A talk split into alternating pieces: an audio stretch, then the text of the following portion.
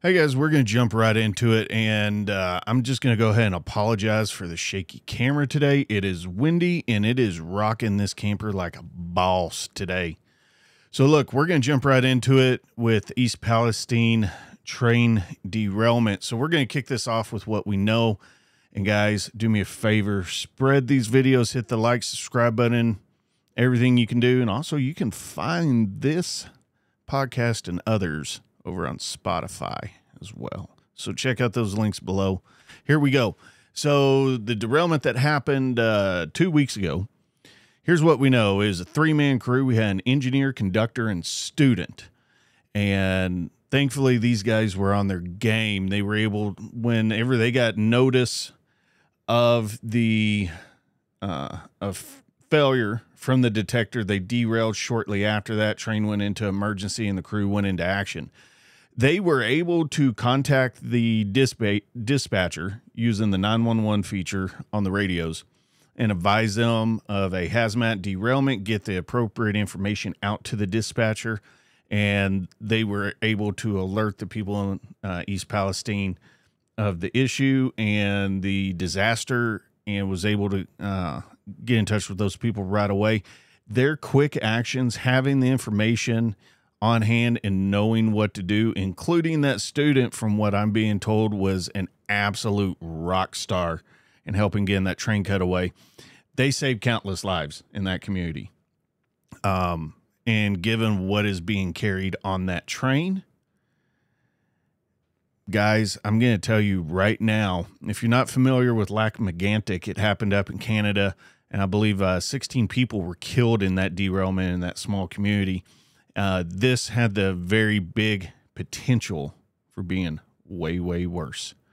And because of their fast professional actions, they saved lives. Don't care how you slice that. I don't care what anybody else has to say. Those guys saved a lot of lives, and hats off to those to those guys. Um, my sources that are actually uh, involved in this and giving me some factual information, they did have their appropriate uh, hazmat paperwork and they knew the information that was on their train. I bring this up because a viewer sent me a uh, sent me a clip or a link to a radio show just yesterday of some guy calling into this radio show claiming that railroaders have no idea because of some national security. They don't want, you know, hijackers to know what. It's off the wall. I haven't ever heard of this. I have my serious doubts that this guy's even, this guy's even a railroader. Like he he sounds like a contractor that cleans tank cars, not actually a railroader. I this, this guy's definitely not in the know of anything. Um, anyways, I'll play that for you guys on a different episode, but uh, they did have the information they needed, and hats off to them for doing their job and saving lives. Um, and like I said before, the crew was able to cut away from the train safely and get to relative safe uh, safety. Um, the NTSB released in one of their news announcements that they have two videos from security cameras down in Salem, Ohio, which is about 20 miles before the where the derailment took place of the mechanical failure. And it is guys, it looks like Haley's going down the tracks. If you actually work out there, you know, you see sometimes a locked up brake, a bearing like that. This went on for 20 miles.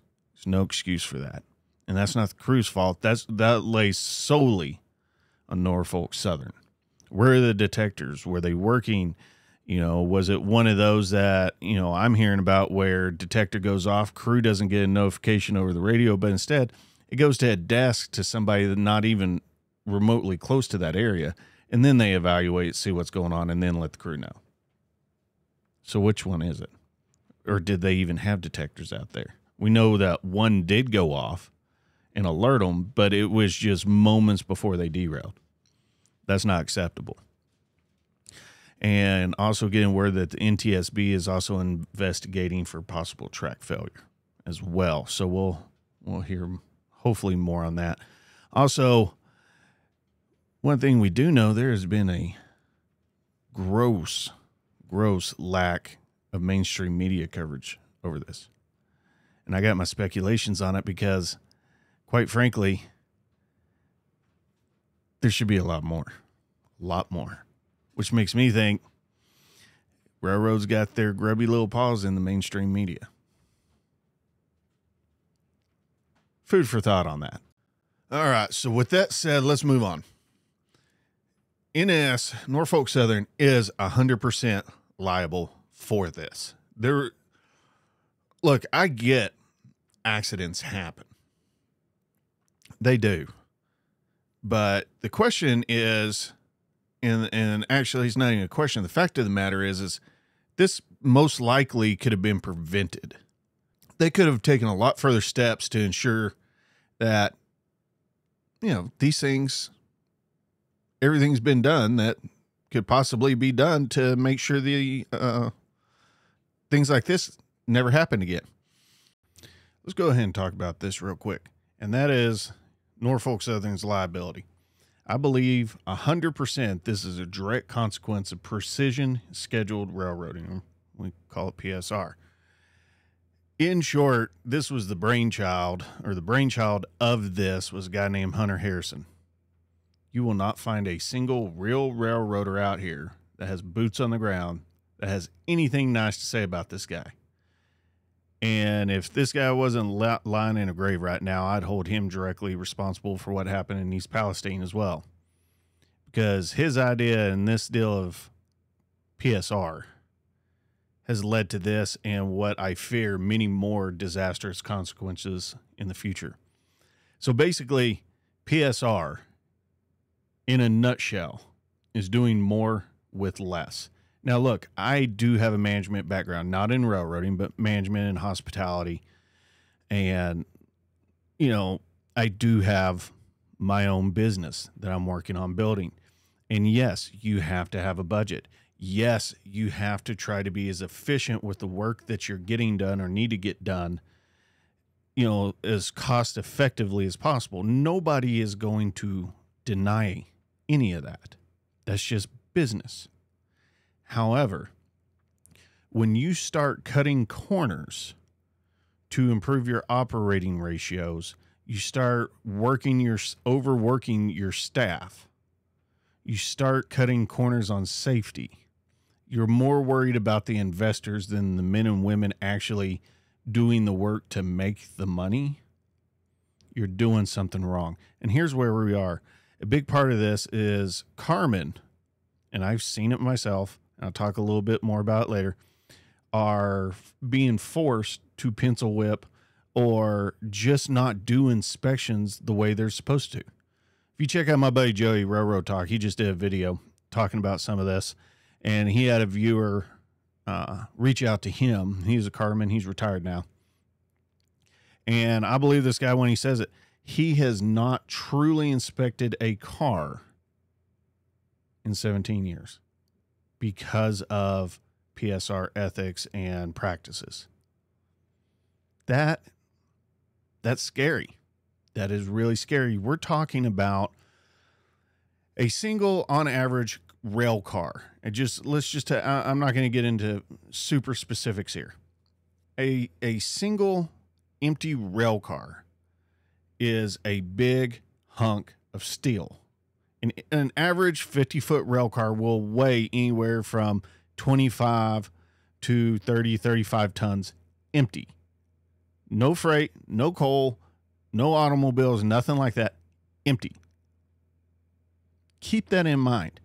Then you got air systems, you got brake systems, you got hand brakes, you got bearings, you got journals, you got springs, you got trucks, you got knuckles, you got drawbars, you got a lot of moving heavy parts made out of just straight up steel.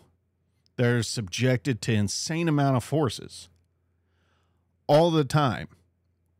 And these these cars and these the these pieces of equipment it's not a gentle experience. Go out and stand near a yard. Don't don't go trespassing and wa- watch a yard crew switch. It's loud, it's noisy, and it's violent. That's why one reason railroading's so dangerous. You blink for an instant and you can lose your hand, get caught in between two cars.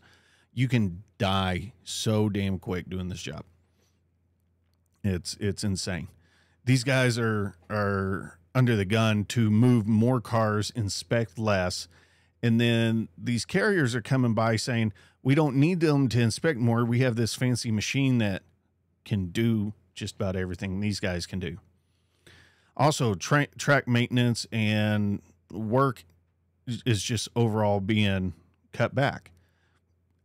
Listen, go find in Google track maintenance, NTSB reports, things like that on YouTube and Google. You will see so many examples of where corners are being cut by these carriers. And since the NTSB has made a statement they are looking into a potential track failure as well, they haven't given a whole lot more on that. My guess is some things are going to be uncovered. So, you know, they can't pay a sick leave. They can't do that. But for example, NS back in March 2022, their board of directors approved a program to buy back $10 billion dollars in stocks. Why? Because investors come first. It, you know, their focus is on better operating ra- ratios and corporate growth versus safety. Safety on the tracks, safety of the equipment, safety of the crews and labor. You know, that's it, it's it, it's insane. They they cannot pay they say they they'll go out of business if they pay sick days and that's why they enact all these crazy attendance policies. But they can improve, approve ten billion dollars in stock buybacks. They could do the sick days and have better attendance policies and still be able to do quite a few billion in buybacks. But that's not where their concerns at. It's not in safety. It's not in the well-being of their employees. It is focused on corporate growth Wall Street and just putting as much money in their pocket as they can and just wringing the shit out of the workforce and men and women in the crafts. That's that's what brought this around. I guarantee it. Corners were cut and they got caught with their pants down. Hands down. So, we're going to go ahead and move on here. So, this is a direct result of PSR, Precision Scheduled Railroading, hands down. Because PSR is all about focus on shareholder investments and buybacks, and they are focused on doing more with less. And by that, I mean they want to run longer chains. We're talking trains three plus miles long, less inspections, less crews, longer working hours you know, increasing customer prices and fees. And, you know, they're doing this by slashing overhead, like the push from automation, push for one man crews. NS has been a big front runner on this, thanks to people like, you know, Cindy, you know, Boohoo Sanborn. And, you know, we got we got to have one man crews so we remain competitive with trucking. And now they're moving from that tactic to saying one man crews will make quality of life better for for for our employees. They keep changing it up. They tried the Safety Act, didn't fly. They tried the you know got to remain competitive with trucking, that didn't fly. Now they're trying to do the one man crews for quality of life. That's not flying. They keep trying something different every time and it is constant cost cutting and cutting corners every chance that they can find a place to do so. And one of those, you know, is track and car inspections. You, this isn't some big secret. They would like you to think that it's not happening. They try to tell you it's not happening. I've seen it with my own eyes where the powers that be at a terminal tell people, tell these carmen, look, we're not inspecting these trains or we're only inspecting certain trains. We got to run them down the line. You know, these carmen and track inspectors and workers are constantly being told to do less work or do work, you know, no work at all. And then they're turning around and going to the FRA asking for exemptions on certain safety rules. I mean, just look what BNSF just did.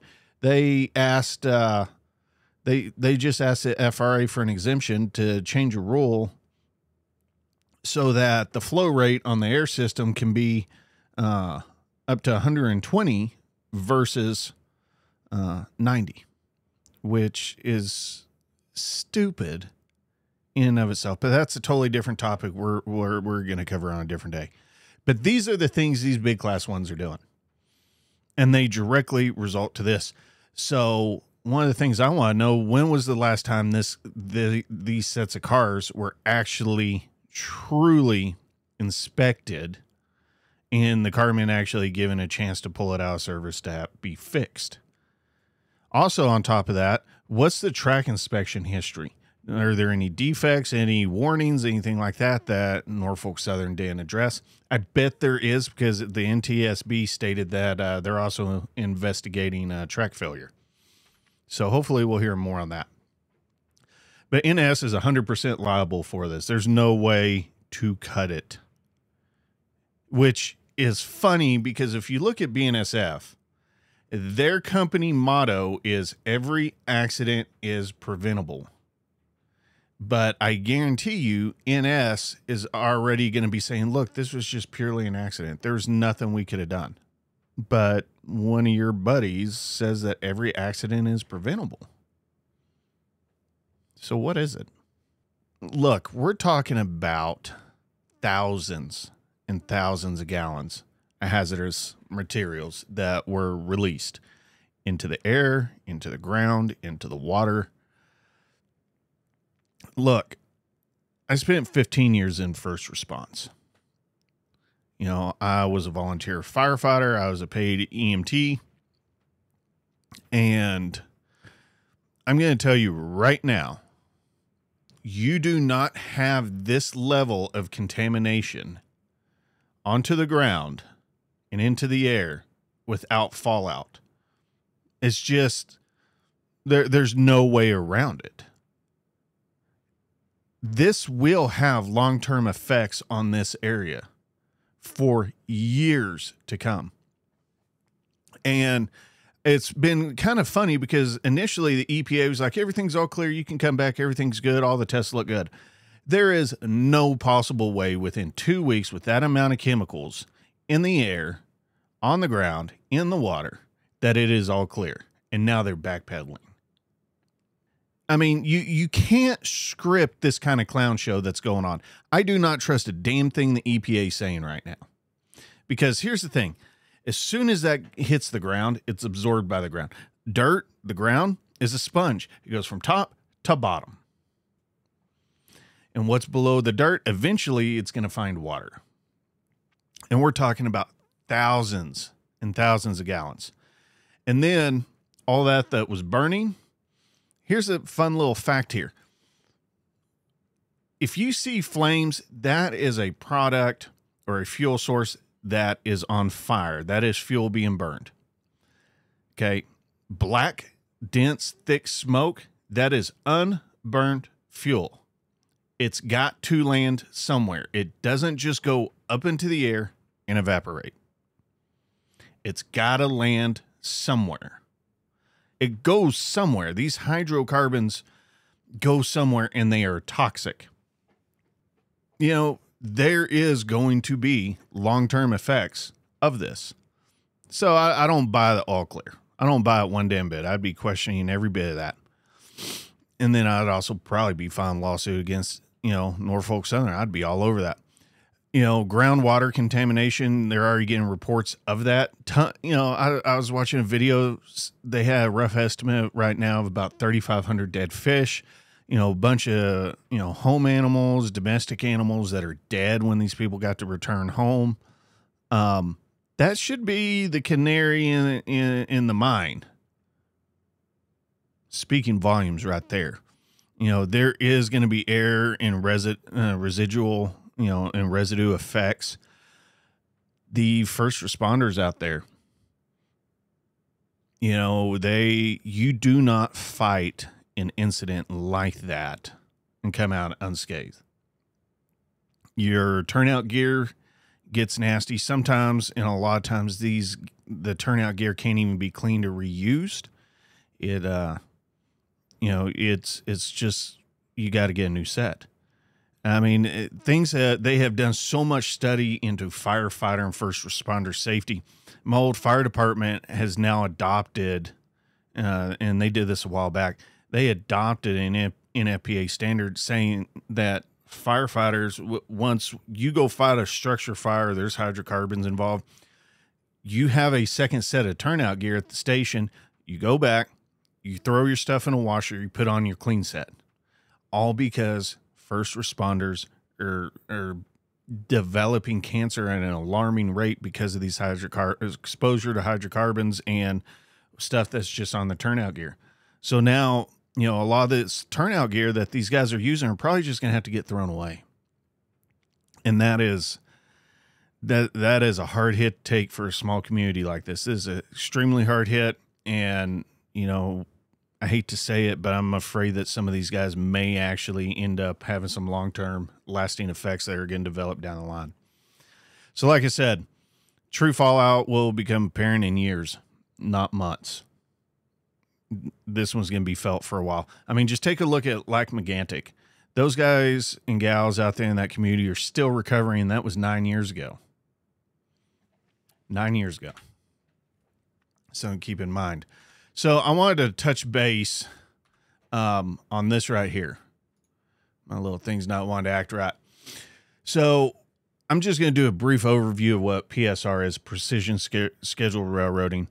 And, uh, Okay, so close things out here, guys. These train incidents are going to become much more common and quickly, thanks to PSR.